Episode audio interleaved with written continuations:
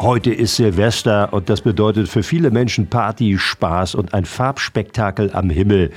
Auf der anderen Seite leiden auch viele Lebewesen unter den Böllern und Raketen, die heute in den Himmel geschossen werden, um das alte Jahr zu verabschieden und das neue Jahr zu begrüßen.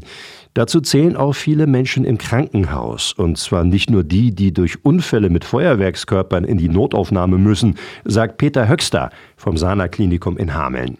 Grundsätzlich ist es erstmal die Lärmkulisse, die natürlich auch die Patienten, die Ruhe bedürfen, am Schlafen hindert. Ein zweiter Aspekt ist, dass wir die ältere Generation, die den Krieg halt noch miterlebt hat, oder auch jetzt aktuell die Patienten, die aus jüngeren Kriegsereignissen hier in Hameln sind, dass die sich natürlich auch dann möglicherweise so im Halbschlaf oder auch bei Orientierungsverlust fürchten, was geht da draußen vor sich, die können es aus dem Bett raus nicht gut sehen und dann sind die verängstigt. Diese Erfahrung haben wir halt bei vergangenen Feuerwerken gemacht, dass sich Patienten melden, weil sie Angst haben, es ist wieder irgendein kriegerisches Ereignis eingetreten. Je nach Ausprägung kann das dann bei den betroffenen Patienten zu einer Retraumatisierung und Angstzuständen führen, mit denen das Klinikpersonal heute Nacht dann auch wieder nach bestem Wissen umgehen muss. Denn im schlimmsten Fall kann so eine Panik natürlich auch den Heilungsverlauf behindern. Denkbar ist es halt bei Patienten, die im Bereich der Blutdrucksituation erkrankt sind oder sagen wir so roundabout alles rund ums Herz. Da belastet das natürlich die Patienten.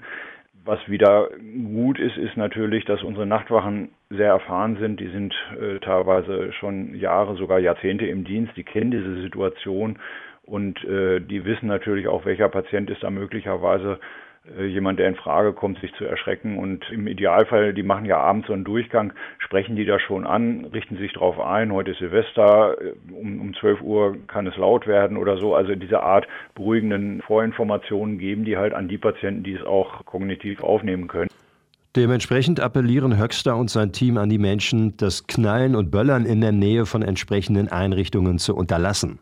Wir appellieren einfach daran, dass die Menschen das per se schon mal wissen, dass man in Krankenhausnähe solche Art Lärm nicht macht, weil es einfach zum guten Miteinander gehört. Und da können wir einfach nur an den gesunden Menschenverstand appellieren, dass einem das eigentlich von vornherein klar ist. Aber das betrifft ja nicht nur Krankenhäuser. Ich denke, das wird im Schwerpunkt sogar fast noch mehr die Seniorenheime betreffen, deren Klientel ja durchweg etwas älter ist.